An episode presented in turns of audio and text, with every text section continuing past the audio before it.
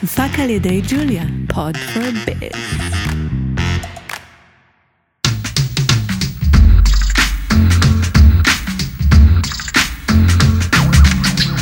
כסף של אחרים, על משכנתה, מימון וכל מה שביניהם. הפודקאסט של אבירם טננבאום. ברוכים המצטרפים, פרק נוסף של הפודקאסט כסף של אחרים, אהלן אורי. אהלן אבירם. אהלן אהלן, אני אבירם טננבאום, בעלים של חברת פרדס, ייעוץ פיננסי ומשכנתאות, מומחה למימון, והגעתם לפרק נוסף בעולם המשכנתאות והנדל"ן שלנו. והיום יש לנו אורח אה, סופר מעניין, אה, חבר יקר ואיש מימון מהדרגה הראשונה, שלום אדר. בוקר טוב, בוקר טוב, כיף להיות פה, תודה רבה שאתם מארחים אותי. תודה רבה שבאת. לגמרי. אה, לפני שככה נשמע יותר עליך ועל הרקע ונתחיל לדבר על העניינים המקצועיים שלשמם התכנסנו, אז אני רק רוצה להזכיר על הניוזלטר שלנו, של פרדס. ממש מומלץ להירשם, עדכונים סופר מעניינים, ככה בפינצטה אנחנו בוחרים אותם בתדירות נעימה.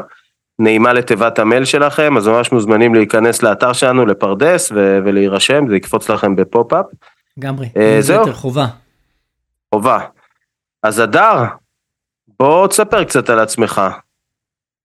אה, טוב, בכיף. אה, אני אדר בן 31, אה, מימוניסט, מתעסק ב- ב- בעולם האשראי, אשראי החוץ-בנקאי, אשראי מיוחד, אשראי סטנדרטי, אשראי לא סטנדרטי.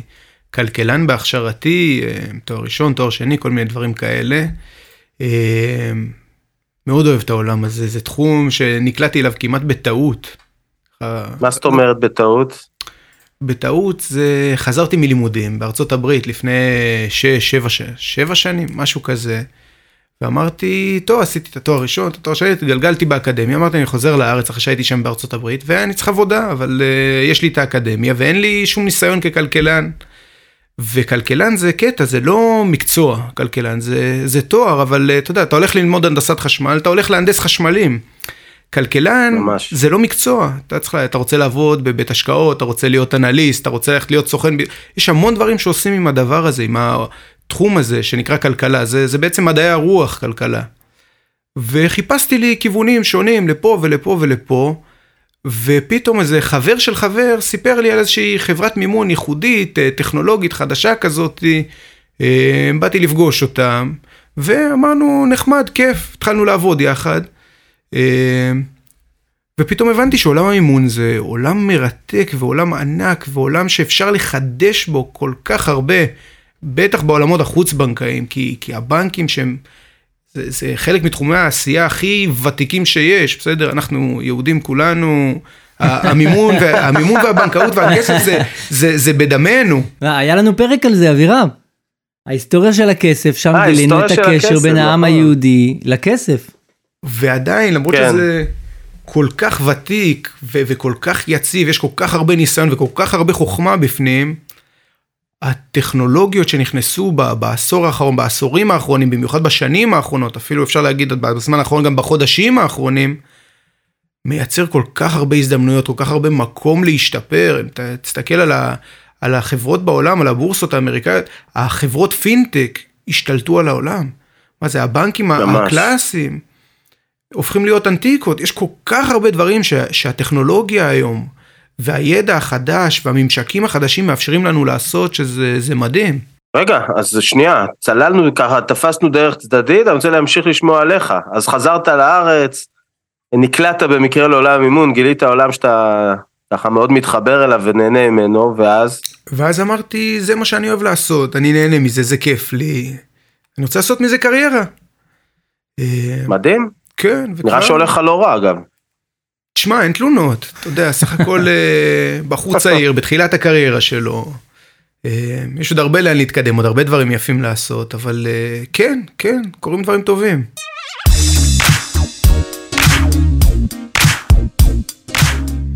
אז בעצם היום באיזה כובע אתה נמצא? היום אני מנהל חברת אשראי חוץ-בנקאי שנקראת מגן קרדיט. מגן קרדיט, אוקיי, אה, חברה שקמה לפני קצת יותר משלוש שנים. אה, התחילה בתור חברה קטנה, עצמאית, ש, שההתמחות שלה, בטח על זה אני מאמין שנדבר קצת יותר עוד מעט, זה מימונים מיוחדים, מימונים יצירתיים, דברים שלא לא עוברים בדרך כלל בגרון של הבנק מכל מיני סיבות שהם. וצריכים חשיבה קצת מחוץ לקופסה, מבנה עסקה שהוא מחוץ לקופסה. והתחלנו את הדבר הזה, ולאט לאט גייסנו שותפים מצוינים לתוך הפעילות. הצטרפו אלינו חברות ביטוח וקרנות private equity שהשקיעו בחברה, שהצטרפו אליה, שהעמידו לה קווי אשראי, כדי לתת רוח גבית לפעילות הזאת. והיום אני מנהל ומקדם את החברה הזאת, לקראת תיקי אשראי יותר גדולים ומוצרים חדשים, ומענה לעוד ועוד לקוחות. כיף גדול. אז בעצם לפני שנצלול פנימה ונבין מה מגן עושה וככה נתעמק יותר בנושאים שלשמם התכנסנו, אני אשמח לשמוע בתור מישהו שחי את העולם הזה ובאמת ותיק ומסתכל עליו גם מלמעלה, קצת את ההשקפה שלך על התחום החוץ בנקאי, על המקום שלו היום בעולם המימון בארץ ולאן זה הולך. אז בעצם בוא, בוא נלך רגע באמת לגראונד פלור של כל הדבר הזה, מה זה מימון חוץ בנקאי? מימון חוץ בנקאי זה בעצם לתת הלוואות, לתת כסף, לתת מימונים שהם לא על ידי בנק, שבארץ זה אולי נשמע לנו קצת מוזר אם נסתכל, אבל על אירופה, על ארצות הברית, זה דבר מאוד סטנדרטי, היום רוב המשכנתאות שניתנות בארצות הברית לא ניתנות על ידי בנקים, בסדר? רוב המשכנתאות שם הן לא משכנתאות בנקאיות. בישראל יש לנו באמת בנקים מאוד חזקים עם שליטה מאוד ותיקה ומאוד חזקה בתוך השוק ו, ומשהו שהוא חוץ בנקאי הוא נישה. אבל אנחנו רואים מגמה בישראל שמשתנה והשוק החוץ בנקאי ועוד מעט נגיד מה זה באמת אותו החוץ בנקאי ואיזה ומה קיים שם בעולם הזה גדל וגדל וגדל ובעצם כל הדבר הזה התחיל לתפוס תאוצה אם אני לא טועה תתקנו אותי אחר כך שנת 2017 חוק שנקרא חוק נותנים שירותים פיננסיים מוסדרים. שעד אז בעצם היה לך או בנק או לא בנק, מה שנקרא... שוק אפור. מה שבלשון העם היו קוראים לו שוק אפור. כן. עכשיו היו שם גם חברות לגיטימיות, חברות מצוינות, היו שם כמובן גם חברות לא לגיטימיות ולא מצוינות. וכל הדבר הזה היה קוראים לו שוק אפור, שדרך אגב, מה זה שוק אפור? זה, זה טרמינולוגיה שהמציאו הבנקים כדי לעשות דה-לגיטימציה למה שהוא לא בנק. כי כמו שאמרנו, תלך לאירופה, תלך לארה"ב, חלק משמעותי מכל האשראי במשק הוא אשראי חוץ בנקאי. הם לא קוראים לזה אגב, the gray market. אגב, בנקודה הזאת אני חייב לחזק אותך. לפעמים אני מציע ללקוחות שלנו כל מיני פתרונות מימון שהם חוץ בנקאיים. ורק המונח הזה חוץ בנקאי ישר רגע מה שוק אפור כן הם ישר חושבים שאני לוקח אותם לאיזה מלווה בריבית קצוצה בפינת רחוב. ישר נכון. מדמיינים את הדפיקה בדלת ב-12 בלילה זה מה שאתה מתכוון. כן. לגמרי אז סיפור קטן כשאני התחלתי באמת הקריירה שלי באשראי חוץ בנקאי זה היה כמנהל פיתוח עסקי בחברת טריה שהיום בעולם החוץ בנקאי היא אולי הכי מוכרת בשוק. אבל כשאני הגעתי לשם. והצגתי את עצמי כעובד של תא, שאלו אותי, רגע, מה זה הדבר הזה? זה, זה שוק אפור? כי התפיסה הייתה שכל מה שהוא לא בנק הוא שוק אפור, והיום אנחנו מכירים את טריה, חברה מצוינת, כחברה הכי גדולה בארץ כמעט בעולם האשראי החוץ-בנקאי. אמ, אז נכון. כן, יש פה איזשהו תהליך כזה של שינוי מאוד גדול ש, שהמדינה עשתה, שנתנה רוח גבית לדבר הזה עם הרגולציה החדשה שמסדירה מי הם, מי, למי מותר לתת אשראי שהוא לא בנק ויש דרגות שונות של רישיון, בקצרה יש רישיון בסיסי לגופים קטנים, יש אה, רישיון מורחב לגופים גדולים, מגן החברה שאני מנהל אה, מחזיקה ברישיון מורחב, בקרוב תחזיק רישיון מורחב שני, אה, יש רישיון לתיווך באשראי שזה מה שעושים גופים כמו טריה ו-BTB ובלנדר ודומיהם, שהם בעצם פלטפורמה שדרכה משקיעים פרטיים או, או משקיעים לא פרטיים יכולים לממן הלוואות והם רק מתפעלים את הדבר הזה. יש רישיון לחברות כרטיסי אשראי, יש הרבה מאוד רגולציות שנכנסו לדבר הזה שמאפשרים למיזמים חדשים, לחברות שרוצות לתת עוד פתרונות, להרחיב את סל המוצרים שלהם, לתת עוד מענה לשוק הזה, מלבד הבנקים. עכשיו, היום, ושוב, תקן אותי אם אני טועה, עיקר הלחם והחמאה של הגופים החוץ-בנקאיים מגיע משני מקורות. או לווים שלא עומדים ברגולציה של בנק ישראל ולא יכולים לקבל אשראי בבנקים בגלל שהם לא עומדים בכללי הרגולציה, או לווים שהבנקים לא רוצים לתת להם את האשראי, או נותנים להם, או כן, לא רוצים לתת להם את האשראי בגלל איזושהי מורכבות, מה שנקרא מסורבים ו- וכל הסק- הסקטור הזה. האם אתה חושב שלשוק החוץ-בנקאי יש יומרה להתחרות עם הבנקים גם במגרש המרכזי של לקוחות רגילים, בוא, נג... בוא נגדיר את זה ככה?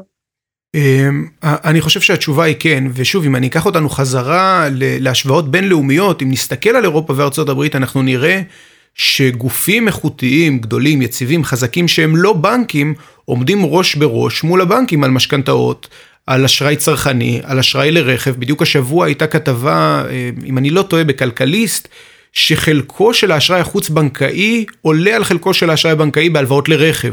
זאת אומרת, נוצר איזשהו שיפט בעולם האשראי לרכב בישראל, שהחוץ-בנקאי תופס נתח שהוא כבר יותר גדול מהבנקים. אמ, אז הדבר הזה הוא יכול לקרות, הוא קורה בעולם, זה מגמות שאנחנו רואים שהן קיימות. ישראל בהיבט הזה, בעיקר מכל מיני סוגיות היסטוריות, אה, מפגרת אחרי שאר העולם, אבל זה בהחלט דבר שאנחנו יכולים לראות אותו. אה, יש המון כסף שנמצא בשוק אה, אצל גופים מאוד איכותיים, לא גופים פרטיים קטנים בהכרח, אלא חברות ביטוח, גופים מוסדיים, קופות גמל, שיש להם הרבה מאוד כסף לנהל. ולהעמיד באמצעותו אשראי זה בעצם דרך מאוד טובה בשבילם אה, לייצר תשואות שהם מחפשים, בטח שהיום הרבה מאוד גופים מחפשים לייצר תשואות שלא דרך מניות, כי אנחנו מכירים את היתרונות והחסרונות אה, של שוק המניות. אז כן, בהחלט יש מקום לגופים שהם לא בנקים לתפוס נתח גדול בעולם הזה ולהתחרות בבנקים. אנחנו רואים כבר בשנים האחרונות שהיו חברות ישראליות שניסו או עדיין מנסות אה, להילחם ישירות מול הבנקים על סגמנטים מסוימים. בסוף לבנקים יש סל מוצרים מאוד גדול מלבד האשראי. הם מנהלים חשבונות נכון. או שמעמידים ערבויות, הם מוציאים לך צ'קים, כרטיסי אשראי. ליווי הבנקים... לפרויקטים. נכון, אז לדוגמה, כרטיסי אשראי זה משהו שפעם היה בתוך הבנקים ולאט לאט עשו הפרדה והוציאו את זה החוצה מהבנקים. אבל זה אחד מתוך סל של עשרות מוצרים שהבנקים מנהלים. שקמו חברות והחליטו להתחרות בבנקים ועל ערבויות הבנקים היו מונופול בערבויות ופתאום יש חברות חוץ בנקאיות שעושות ערבויות זאת אומרת יש כל מוצר קטן כזה הוא בעצם שוק שלם של חברות חוץ בנקאיות שיכולות לייצר אלטרנטיבות לבנק לאו דווקא בעולם האשראי וההלוואות. האמת שאתה ממש צודק, גם אני אפילו לא חשבתי על כל מיני סגמנטים שהחוץ בנקאי נכנס אליהם, כמו שאתה אומר, גם בתחום האשראי, גם בתחום הערבויות, רואים היום אה, חברות שמוציאות אה, ערבויות אה, בנקאיות, לא בנקאיות, ערבויות לכל מיני סיטואציות, ליווי של פרויקטים בתחום הנדל"ן, כן, באמת יש בנקים, אנשים לא מבינים איזה סל עצום של שירותים יש להם. זה, זה כמות אדירה של שווקים מרוכזים בידי 7-8 גופים במדינת ישראל.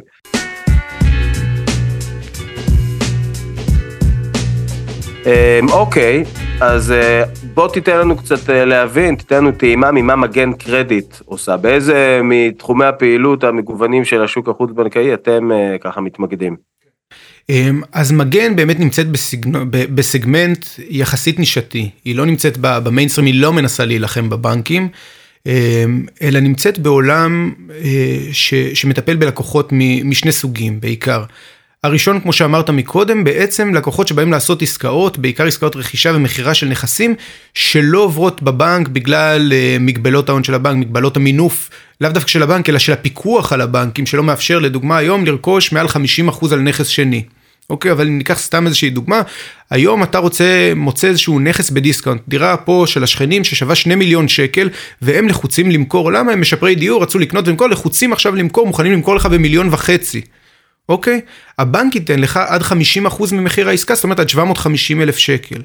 גוף חוץ בנקאי, בסדר? לא בהכרח אני, אלא בכלל, שלא כפוף לאותה רגולציה, כי כמו שדיברנו קצת על הרגולציה, אנחנו יושבים תחת רשות שוק ההון ולא תחת הפיקוח על הבנקים, ולכן יש פה איזשהו ארביטראז' רגולטורי, מאפשר לנו לממן איזה שיעור מימון שנרצה כנגד הנכס, במקרה של מגן אנחנו מעמידים עד 70% מהנכס.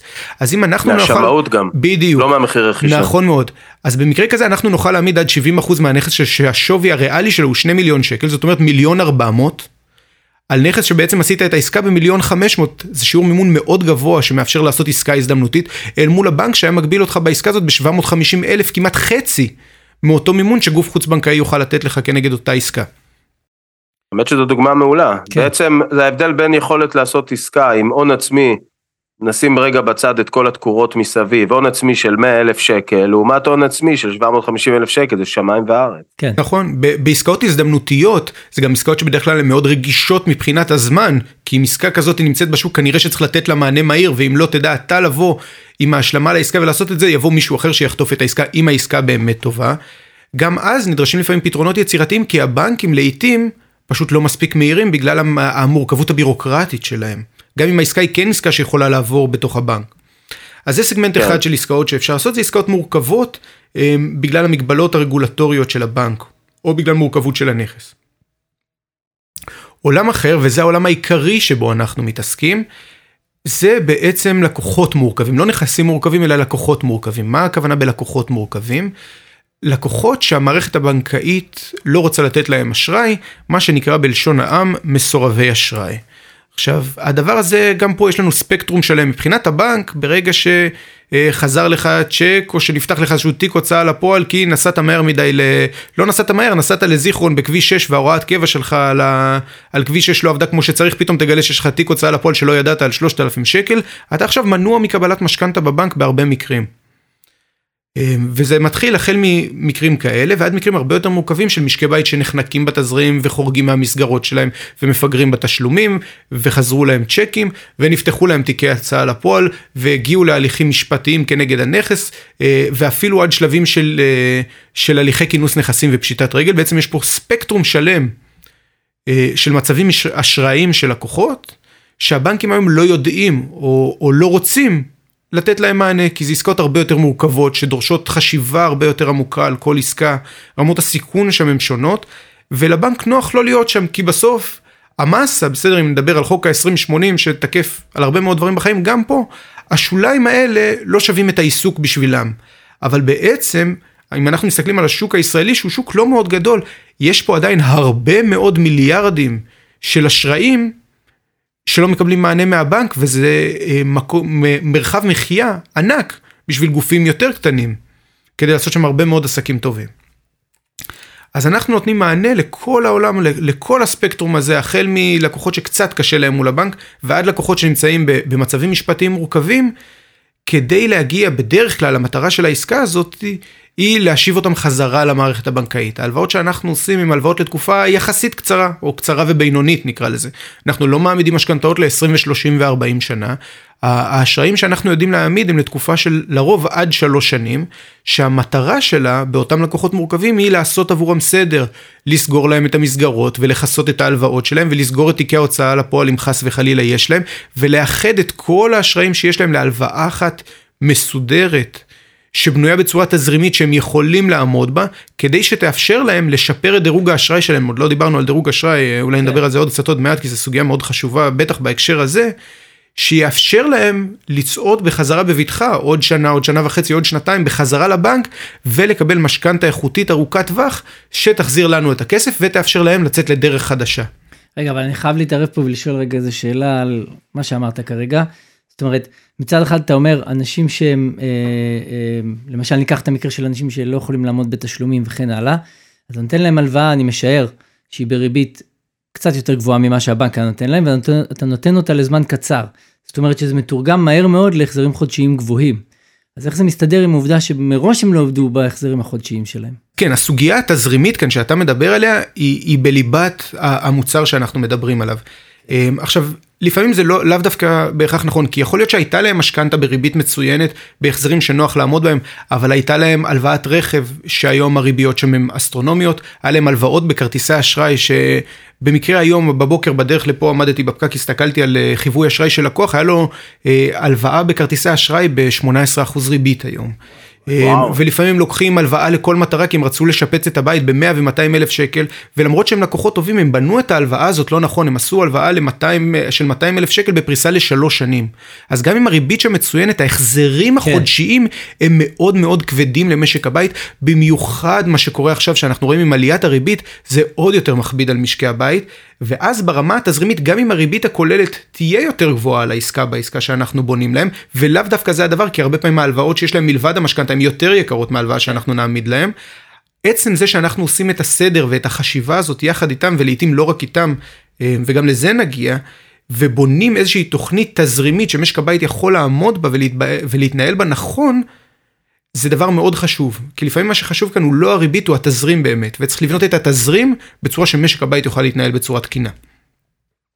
כן, אני חושב שבעיקר בתקופה הנוכחית, שהרבה משקי בית קוראים תחת הנטל של ההחזרים, אז התזרים uh, קיבל uh, מעמד uh, הרבה יותר חזק מה, מהעלות הכוללת של הכסף, כן? זה, זה מאוד ברור, זה עניין של צורך מיידי. כשהכל היה זול ואנשים לקחו מימון ומשכנתאות uh, uh, ככל שהם יכלו מתוך איזשהו רצון למנף, אז כל מה שעניין אותם זה כמה אני אשלם בסוף תקופה והכל היה מאוד פרייס uh, סנסיטיב, רגישות למחיר.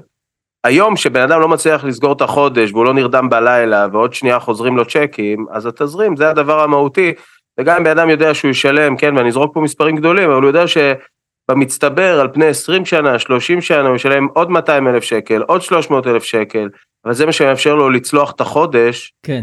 אז אנשים הולכים על זה, וכנראה שגם בצדק. את החודש הקרוב, את התזרים הקרוב, ה-200 והעוד 20 שנה, בסדר, יגיע, מה שנקרא. זה גם לא חתונה קתולית, כמו שהדר נכון. אמר, זה אשראי לטווח קצר בינוני. המטרה זה לצלוח את התקופה הקשה, ואז להתיישר חזרה, לעלות על דרך המלך. נכון, נכון. אה, באמת שאנחנו עושים את העסקאות האלה, אז הריבית עליהם היא יותר גבוהה מריבית בנקאית, בטח של משכנתה, אבל באמת העסקה בנויה ככה, כדי שהיא תאפשר ללקוח לצאת משם כמה שיותר מהר. איך אנחנו עושים בעצם את ההבניה הזאת של הלקוח כדי שיצא כמה שיותר מהר מהעסקה? כי באמת הלקוח לא רוצה להיות בעסקה כזאת לאורך זמן, זו עסקה שלא בנויה להיות שם תקופות ארוכות.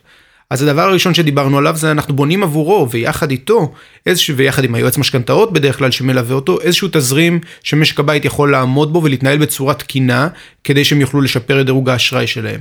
הדבר השני שאנחנו נעשה איתם זה פרויקט מאוד יפה ש, שהתחלנו בחודשים האחרונים עם איגוד יועצי כלכלת המשפחה.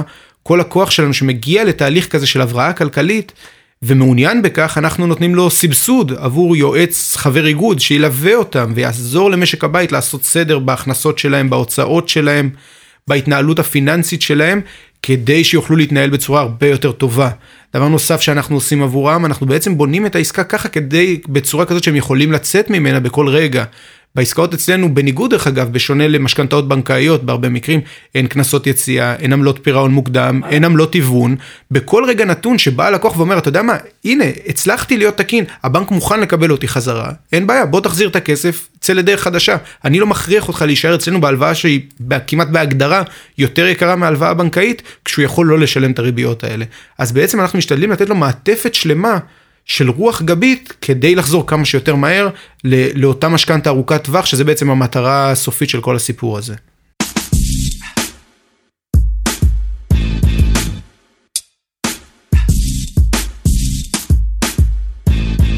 מעבר ללקוחות פרטיים, יש לכם גם נגיעה ללקוחות עסקיים? אז בעצם המיקוד שלנו הוא משכנתאות אנחנו לא עושים אשראי עסקי איפה אנחנו כן פוגשים לקוחות עסקיים. אמ, הרבה פעמים המקרים שבהם לקוחות מגיעים למצבים אשראיים מורכבים ואפילו מורכבים מאוד. קרי אמ, חשבונות מוגבלים ודברים כאלה זה קורה לאנשים שהם בעלי עסקים הרי הגבלת חשבון מה זה רק בשביל אה, במשפט זה בעצם החשבון, הבנק לא מוכן לתת לך אשראים ונותן לך לתת צ'קים, אחרי שחזרו לך מעל עשרה צ'קים בשנה. רוב משקי הבית בישראל לא מתנהלים כל כך הרבה עם צ'קים, ולכן אין בכלל סיכוי שהם יגיעו להגבלת חשבון. מי מגיע להגבלת חשבון? בעלי עסקים שנותנים צ'קים לספקים שלהם. ולכן אנחנו נראה הרבה פעמים עסקים שהתנהלו בצורה מצוינת, אבל העסק באופן טבעי נותן לספקים שלו 30-40 צ'קים בחודש, ואז מספיק חודש אחד שהיה איזושהי בעיה תזרימית בעסק, פתאום חשבון הבנק נכנס להגבלת חשבון, ויותר מזה, הרבה פעמים אותם בעלי עסקים הם עובדים כעוסקים מורשים ומנהלים את החשבון הבנק העסקי שלהם והפרטי שלהם באותו חשבון, שזה בעיה מסוג אחר, אבל המציאות היא שהרבה מאוד מתנהלים ככה, ואז בעצם חודש אחד בעייתי בעסק, פתאום חשבון הבנק של משק הבית נכנס להגבלת חשבון. כן. ושם אנחנו רואים את אותם בעלי עסקים שמאוד צריכים את הפתרונות שלנו, והרבה פעמים לשחרר להם אשראי, או כדי לפרוע את החובות דווקא העסקיים שלהם, או את האשראים הצרכנים הפרטיים שלהם דרך הנכס, זה פתרון מאוד טוב. כן. כן. כאילו הנכס הוא מעין מנוף כזה ללצאת מחובות שבכלל לא קשורים לא להחזרי משכנתה וכן הלאה, אבל אתה יכול להשתמש בזה כמנוף לשינוי. נכון מאוד. כן. אבל לליבת שאלתך, אשראי עסקי פר אקסלנס זה לא תחום הפעילות שלנו, זאת לא ההתמחות שלנו, זה, זה עבודה אנליטית, עבודת חיתום שונה לגמרי, ואנחנו מתמקדים במה שאנחנו יודעים לעשות טוב, ואין לי את היומרה לדעת לעשות את זה טוב. אז אני מבין שבאמת ההתמחות שלכם היא בחיתום של, של לקוחות פרטיים, של משקי בית, ומקודם הזכרת ככה במסגרת התשובה שלך את הנושא של דוח נתוני אשראי. אז איך זה משתלב בתהליכים האלה? קודם כל רגע אני אענה באמת עוד פעם. שלב אחד אחורה מה זה דוח נתוני אשראי? אני מניח שזה משהו שכבר דיברתם עליו בעבר בפודקאסט אבל במשפט אחד. בשנת 2018 נכנס לתוקף בישראל חוק נתוני אשראי. עד אז כל גוף, כל בנק או כל חברת אשראי ניהלה מאגר נתונים עצמאי על הלקוחות שלה. זאת אומרת, יכולת להגיש בקשת הלוואה לבנק אחד, הבנק השני לא ידע את זה. למרות שהבנקים גם היו משתפים ביניהם מידע במקרים מסוימים, אבל בטח גופים חוץ בנקאיים לא היו יודעים את הדברים האלה. ובעצם מכניסת החוק, המדינה יש לה מאגר מסודר, יש רשות שאוספת את המידע הפיננסי מהרבה מאוד גופים, מעשרות גופים בארץ, גם בנקים וגם גופים חוץ בנקאיים, ומתעדת את כל ההתנהלות הפיננסית של הלקוח, איפה הוא מנהל חשבונות בנק, מה המסגרות שלו, איזה כרטיסי אשראי יש לו, איזה הלוואות יש לו, איזה משכנתאות יש לו, איזה הלוואות רכב יש לו, מתי הוא שילם, מתי הוא לא שילם, מה הריבית, מה גובה המסגרת של כל דבר כזה. זאת אומרת, יש לנו מידע, מעטפת שלמה של מידע על ההתנהלות הפיננסית של הלקוח. עכשיו אני חוזר לשאלה שלך, מה אנחנו עושים בחיתום של הדבר הזה? יש שני גופים בארץ שבעיקר עושים את האנליזה עבור גופים הפיננסיים אה, על המידעים האלה. אחד זה BDI, שהוא הגדול יותר ביניהם, השני זה דן, ש-BDI עובדים דרך פייקו, המערכת האמריקאית הגדולה, כמו שאנחנו מכירים לאמריקאים יש את הקרדיט סקור שלהם על פייקו, שהם עובדים יחד עם BDI, ויש את Dun and Bradstreet על לשכת אשראי השנייה. אבל מה שקורה כשאנחנו מתעסקים בלקוחות מהסוג שלנו, בלקוחות מורכבים, בלקוחות שהם רובם מה שנקרא, כמו שאמרנו, מסורבי בנק, הציון שלהם במערכות האלה הוא מאוד מאוד נמוך, בין אם יש להם, כמו שנתנו את הדוגמה, אה, תיק הוצאה לפועל פתוח קטן מ- על 3,000 שקל בחוב שהם לא ידעו שיש להם מלפני עשור בכביש 6, ובין אם הם בהליכי פשיטת רגל, הם שניהם יקבלו ציון אפסי, כי המערכות האלה, ברגע שהן רואות שיש בעיה עם הלקוח, מאפסות את הציון שלו. ולכן אנחנו, שרצינו לייצר מערכת חכמה שיודעת לנתח את הלקוחות, לא יכולנו להישען על הפלטפורמות שלהם. ומה שאנחנו עשינו זה בנינו תוכנת חיתום משלנו, מודל סטטיסטי, שיודע לקחת את אותם לקוחות, אוסף את הנתונים שלהם, אה, את הנתונים לא רק של ההתנהלות הפיננסית שלהם, זה סגמנט אחד מתוך זה. חלק אחר של הדבר הזה שהוא אוסף נתונים, זה על הנכס, בסוף אמרנו שאנחנו מעמידים פה משכנתאות, אז אנחנו בודקים את הנכס בהרבה מאוד פרמטרים מלבד השווי שלו. בסדר, אם נדבר על מה שווה, על, על מה זה נכס, נכס זה לא רק מה השווי שוק שלו, אלא איפה הוא נמצא, מי גר בו, איפה הוא רשום, כמה עסקאות היו בשכונה אה, מסביבו כדי להבין מה רמת השכירות שלו, ועוד הרבה מאוד פרמטרים אחרים. אוקיי? אז אנחנו בודקים גם את הנכס. והחלק השלישי, והוא ייחודי מאוד לפעילות שלנו, שהכנסנו לתוך המערכת הטכנולוגית הזאתי, זה מודל סטטיסטי שעושה איזה שהן פרדיקציות, תחזיות, לגבי היכולת של הלקוח לצאת מההלוואה הזאתי. זאת אומרת, גם אם הנתונים של הלקוח אומרים דבר אחד והנכס אומר דבר אחר, אנחנו נרצה להבין אם העסקה כעסקת גישור, כי בסוף המטרה של הלקוח זה באמת להיכנס כן. לתקופה קצרה ולצאת מההלוואה, המודל שלנו מתמחר ומודד ונותן ציון גם ליכולת של הלקוח לחזור למשכנתה בנקאית, או לצאת למכירה של הנכס, או לכל אסטרטגיה אחרת שנדבר עליה כאסטרטגיית יציאה, אנחנו מודדים ונותנים ציון ומשקל ליכולת של הלקוח לצאת מהעסקה הזאת. ובעצם בנינו פה תוכנת חיתום שלמה, שהצוות האנליטי שלנו מכניס את הנתונים של הלקוח, ומקבל ציון לעסקה לא רק בהיבט הפיננסי הקלאסי שלו, ששם כולם היו נפסלים, כן. אז זה לא נותן לנו כלום. המערכת שלנו מתיימרת, כן, אנחנו יום אחד אה, נדע אם זה עבד או לא, לעשות את הדיפרנציאציה ואת ההפרדה בתוך אותם לקוחות שהם מסורבי בנקים. מי הוא לקוח איכותי שנקלע לאיזושהי סיטואציה שצריך לקבל מענה ואנחנו רוצים לעזור לו ולתת לו רוח גבית והולך להגיע להבראה פיננסית ואיתו אנחנו נתקדם אל מול לקוחות שמוסר התשלומים שלהם בעייתי שהם משתמטים מחובות וגם הם יהיו עם אותו ציון כמו אותו לקוח שעבר איזשהו אירוע נקודתי, פוטר מעבודתו ופספס כמה תשלומים ועכשיו הוא התגלגל. אבל הוא לקוח מצוין, מלבד אותו אירוע בינארי שהוא עבר, הלקוח הוא לקוח טוב. כן. אל מול אותם לקוחות שבאמת יש להם דפוסי פעילות לא נכונים, לא בריאים, שאותם כמובן לא נרצה לתת להם מימונים. לא, אבל מה שאתה אומר כאן כן. זה בעצם שאתה מוסיף למשוואה הזאת גם את הנכס עצמו שהוא קונה, ואתה אומר, אוקיי, אם יום אחד הבן אדם הזה בעוד שלוש שנים מצליח עם העסקה שאנחנו עושים פה והוא רוצה לבוא לבנק, איך הבנק יעריך את הנכס הזה וכמה הבנק יתייחס אליו, זה מה שאתה אומר. נכון מאוד, כן. אז אה, בשני היבטים. אחד, קודם כל, אנחנו לאו דווקא מממנים רכישה של נכס, הרבה פעמים אנחנו עושים מחזור של חובות קיימים כנגד הנכס, אבל חלק... עדיין, מה... זה אותו נכס שהבנק מעריך. נכון מאוד, וחלק משמעותי מאותו תהליך חיתום, ובטח מה שדיברנו על אסטרטגיית היציאה, זה אנליזה שאנחנו עושים מראש. איך הלקוח ייראה בעוד שנתיים ושלוש מהיום מול הבנקים. אנחנו כן. רואים את ההכנסות שלו היום, את שווי הנכס שלו היום, את יחס ההחזר שלו היום, גם אם בהלוואת הגישור. בהלוואת הגישור אני יכול לעשות מה שאני רוצה ברמה התזרימית, אני יכול להגיד לו לשלם את כל הריבית, אני יכול לתת לו גרייס חלקי על חלק מהתשלום. יכול להיות שהלקוח יבוא ויגיד, היום אני יכול לשלם בחצי שנה הקרובה 7,000 שקל בחודש, אחרי חצי שנה שתיתן לי קצת זמן להתאושש, אני אשלם 10,000 שקל בחודש. בתקופת הגישור אני יכול לעשות מה שאני רוצה. כן. אבל אני חייב לבדוק אותו כבר היום, איך הוא ייראה בעוד שנתיים ושלוש מול הבנק, בריביות בנקאיות, אם מתנפח לו בלון, איך ייראה יחס המינוף שלו על הנכס כן. בעוד שנתיים, בפרמטרים של הבנק, לא בפרמטרים הפרמטרים שלי. ברור.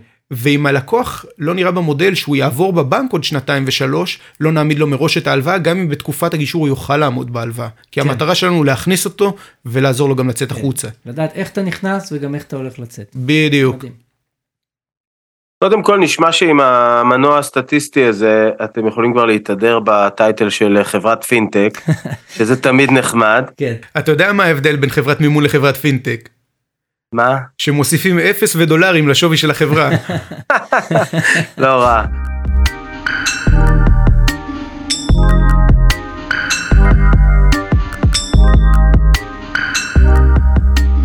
אוקיי, אז נראה לי שעכשיו אנחנו כבר באמת אה, מכירים ומבינים מאוד טוב את הפעילות שלכם, של מגן. באיזה מקרים ככה מהחיים אתה מרגיש שאתם נתקלים לעיתים קרובות? שה... שהעבוד... שהשירות שלכם, שהמוצרים שלכם באמת uh, באים לידי ביטוי. אז באמת יש כל מיני מגזרים בציבור הישראלי שהם אה, מודרי אשראי והמערכת הבנקאית לא נותנת להם מענה בצורה סימטרית. לנו יש שני מגזרים שאנחנו מתמקדים בהם יותר ומשתדלים לתת להם מענה.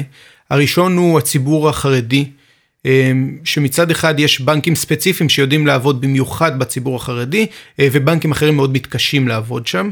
והדבר הזה יוצר סיטואציה שיש הרבה מאוד משקי בית שם שלא מצליחים לקבל מענה פיננסי שלם, ושם אנחנו פועלים לא מעט, אנחנו מאוד אוהבים לעבוד בציבור הזה. יש להם הרבה מאוד תכונות מאוד חיוביות. שמאפשרות לנו לעבוד שם גם כשהבנקים לא מאפשרים לעבוד שם, לדוגמה, הדבר שאני מאוד אוהב לציין, זה הערבות ההדדית. שיש בתוך הציבור החרדי, כשמשק בית נכנס לצרות, יתאספו כל השכנים שלו והחברים מבית הכנסת, יעשו מגבית, יביאו מהגמחים ויעזרו למשק הבית, ולכן זה משקי בית שאנחנו מאוד אוהבים לתת להם רוח גבית, כי יש שם ערבות הדדית מאוד חזקה בציבור הזה, וזה נותן לנו הרבה יותר קומפורט לעבוד שם גם במקומות שהבנקים מתקשים לתת מענה. סגמנט אחר שאנחנו משתדלים לתת שם מענה וגם הוא לא מקבל מענה מספיק טוב, זה המגזר הדרוזי, שגם שם יש לקוחות מצוינים, יש משקי בית מצוינים, הרבה מהם עם עבודות מצוינות, צוערים, שוטרים, כבאים, הרבה מאוד חבר'ה מצוינים שהמערכת הבנקאית לא תמיד נותנת להם מענה מספק. אז זה בעניין הסגמנטים. הציבוריים. עכשיו נדבר על איזה סוג לקוחות אנחנו נותנים להם מענה, בסדר? בצורה קצת מכלילה. אז סוג אחד שאנחנו נתקלים בו לצערנו המון בזמן האחרון, זה משקי בית שמפרקים את התא המשפחתי ומתגרשים. ואז מה שקורה זה שבעצם הם צריכים לחלק את הרכוש ביניהם, ובהרבה מקרים אחד מבני הזוג קונה החוצה את, את השני. עכשיו מה שקורה הוא שעורכי הדין שלהם לעיתים אומרים להם אל תשלם את המשכנתה. אחד הצדדים ייקח את הבית אז שהצד השני לא ישלם או שהם עכשיו מפרידים חשבונות בנק אבל המשכנתה ירדה מחשבון משותף ואף אחד מהם לא מוכן להזרים כסף לחשבון המשותף בעצם המשכנתה נכנסת לפיגור אז למרות שעד השלב שהם החליטו להתגרש ההתנהלות הפיננסית של המשק בית הייתה מצוינת ויותר מזה גם כל אחד מהם כעצמאי כאישות עצמאית לא כעובד עצמאי כן. הוא מתנהל בצורה פיננסית טובה. כרגע המשכנתה שלהם מפגרת והבנק לא מאפשר להם לקנות אחד את השני החוצה. ולכן הם צריכים פתרון יצירתי שיאפשר להם להשלים את העסקה, לשמור את הבית אצל אחד הצדדים ולמחזר אותו החוצה למשכנתה.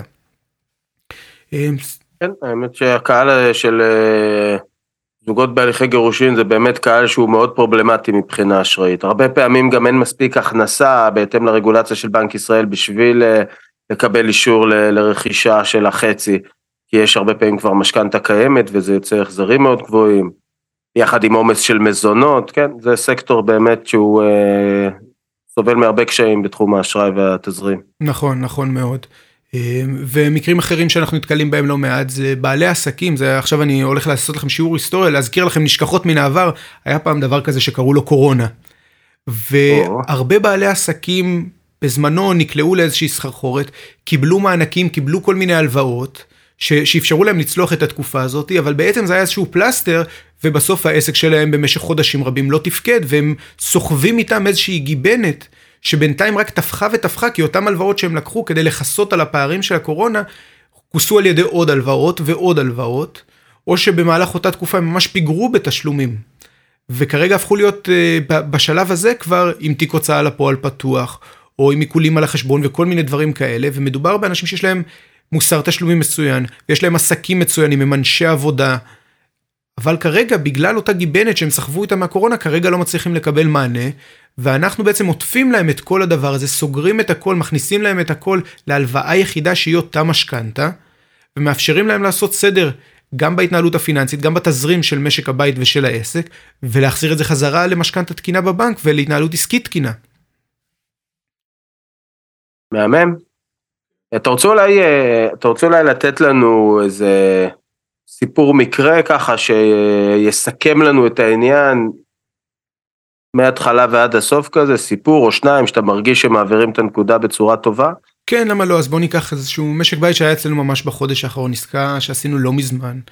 אה, הגיעו אלינו שני עובדי עירייה, עובדים עם ותק מצוין, עובדים שניהם במעל עשור באותה עבודה, מתפרנסים יפה מאוד.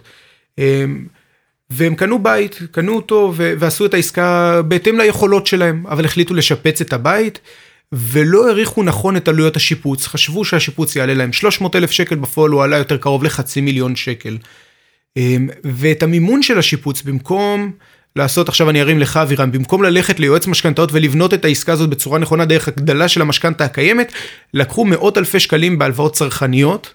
שיצרו להם לחץ תזרימי מאוד גדול, למרות שהם לקוחות איכותיים, מעולם לא פיגרו בתשלום, הם לקחו 300 אלף שקל של הלוואות צרכניות לתקופה לא מאוד ארוכה, אז כל חודש הם שילמו הרבה מאוד, ותוך כדי השיפוץ הבינו שהם צריכים לקחת עוד הלוואות, והגיעו למצב שהם נחנקים בתזרים ומתחילים לפגר בתשלומים. ואז שהם כבר הבינו בדיעבד והלכו לבנק ואמרו אנחנו רוצים למחזר את כל זה לתוך המשכנתה שיש לנו, כי הנכס הוא נכס מצוין והם מתפרנסים טוב, בא הבנק ואמר להם לא, פיגרתם בתשלומים, אני לא מוכן להגדיל לכם את המשכנתה עוד. עכשיו אם היו עושים את זה מראש מגדילים את המשכנתה בתכנון של אותה עסקה ושל כן. השיפוץ, הם לא היו נקלעים בכלל למצב הזה. עכשיו יש עוד פתרונות מלבד הפתרון שלנו, לדוגמה משכנתה מדרגה שנייה. ואותם לקוחות הגיעו ומצאו משכנתה מדרגה שנייה, גוף מימון מצוין, שהסכים לתת להם משכנתה מדרגה שנייה, לא מגן. אבל בא הבנק שלהם ואמר אני לא מוכן לתת לכם הסכמה לדרגה שנייה, כי פיגרתם במשכנתה שלי. וואו. ואז הם כן, הגיעו אלינו ממש סגר לעשות... אותם באיזה פינה באיזשהו אופן. נכון מאוד, ואז כן. לצערנו לא היה להם עוד פתרון מלבד לקחת משכנתה מדרגה ראשונה כדי שתעשה סדר בכל הדבר הזה. אה, ובאמת עשינו זה כי מדובר בלקוחות מצוינים עם נכס טוב שמתפרנסים טוב שיש להם מוסר תשלומים טוב אבל לא תכננו בצורה נכונה את השיפוץ של הבית בטח ולא לקחו בחשבון את סביבת הריבית המשתנה שאנחנו חיים בה היום. כן. אמ, והדבר הזה הוא בעצם יש פה הרבה מאוד לקחים כי אם תכנון נכון מראש של שיפוץ הבית, הם לא היו מתקרבים לסיטואציה הזאת. הבעיה היא לא בעיה בלקוחות, הבעיה ב... בנטילת האשראי הלא מושכלת שהם עשו. שמביאה משקי בית איכותיים, לכדי מצב שהם צריכים uh, למחזר בעצם את כל האשראים שיש להם, אפילו לוותר על המשכנתה הטובה שהייתה להם בצערנו, כדי לחזור חזרה למסלול. אז uh, עכשיו למאזינים שלנו, אם, אם אתם נמצאים בסיטואציה כזאת ואתם רואים שאתם מתחילים להיחנק בתזרים, עוד לפני שפיגרתם בתשלומים, עוד לפני שהיו בעיות, תשתדלו לא להגיע למצב שבו אתם צריכים הלוואת גישור שמרכזת את כל ההלוואות האלה יחד, אלא תפנו ליועץ כלכלי, יועץ כלכלת המשפחה, יועץ משכנתאות, מישהו שילווה אתכם בתהליך תכנון נכון של הדבר הזה, ואפשר להשיב את המצב לקדמותו. יש פתרונות בדרך לפני שמגיעים לפתרונות כמו של מגן, שהם פתרונות מצוינים, שהם פתרונות יותר זולים. ועדיף להגיע אליהם ולא אלינו כל עוד לא מאוחר מדי ולכן חשוב במיוחד בתקופה הזאת שאנחנו בסביבה שבה משקי הבית ההוצאות שלהם גדלות כי אנחנו רואים את, את האינפלציה ואת יוקר המחיה שעולה פה, אנחנו רואים את עלויות המימון והחזרי ההלוואות שעולים באופן משמעותי. מי שרואה שמגיע למצבים האלה, הפתרון הוא לא לקחת עוד הלוואה לכיסוי המינוס, אלא תכנון נכון בראייה ארוכת טווח של הסיטואציה, לראות איך יוצאים ממנה. טוב, האמת שאין לי יותר מדי מה להגיד חוץ מלחזק את כל מה שאמרת. אז בעצם אתה מרגיש בחודשים האחרונים איזשהו שינוי מהותי ב... בווליום, באופי של האנשים שמגיעים אליכם? כן, בהחלט. בתקופה הזאת אנחנו רואים הרבה מאוד משקי בית ש... שהאינפלציה ויוקר המחיה עולה מכביד להם על התזרים, אה, ועליית הריבית המשמעותית מכבידה על המשכנתה וההלוואות הצרכניות שלהם, והם נדרשים מאוד לעשות את הסדר הזה בתזרים של משק הבית כדי לחזור למוטב. אנחנו באמת רואים עלייה גדולה בביקושים להלוואות מהסוג הזה. מהצד השני אנחנו רואים ירידה משמעותית בביקושים לעסקאות של רכישת נכסים, כי אנחנו רואים ששוק הנדל"ן קצת קופא עכשיו, כי יש אה, אי ודאות עם סביבת הריבית שאנחנו נמצאים בה. אמ, אז זה מייצר בעצם עלייה בסגמנט אחד, ירידה בסגמנט אחר, סך הכל לשמחתנו אנחנו רואים עלייה מאוד גדולה בביקושים בתקופה האחרונה. אה, וזה איזשהו אה, סממן למה שאנחנו רואים בשוק עכשיו, אה, בכלכלה עצמה, לא רק בשוק המימון. כן, שזה נושא מעניין כשלעצמו. אז, ואולי עוד נרחיב עליו, טיזר, מנורה מעל הראש. אז, אז קודם כל, נראה לי שהפרק הגיע לסיומו. אני מאוד נהניתי, אני מכיר אותך כבר לא מעט זמן, אז אני יודע ש, שמעניין לשמוע אותך, עכשיו עוד אנשים ידעו את זה. אז ממש תודה שבאת, ו... ואני מקווה שאולי אפילו יהיו לנו עוד פרקים ביחד. אז זהו, תודה, ואחלה יום. תודה, תודה לכם, תודה אורי, תודה אבירם, היה תענוג להתארח פה וכיף גדול לדבר איתכם. ונתראה בקרוב. סגור, די להתראות.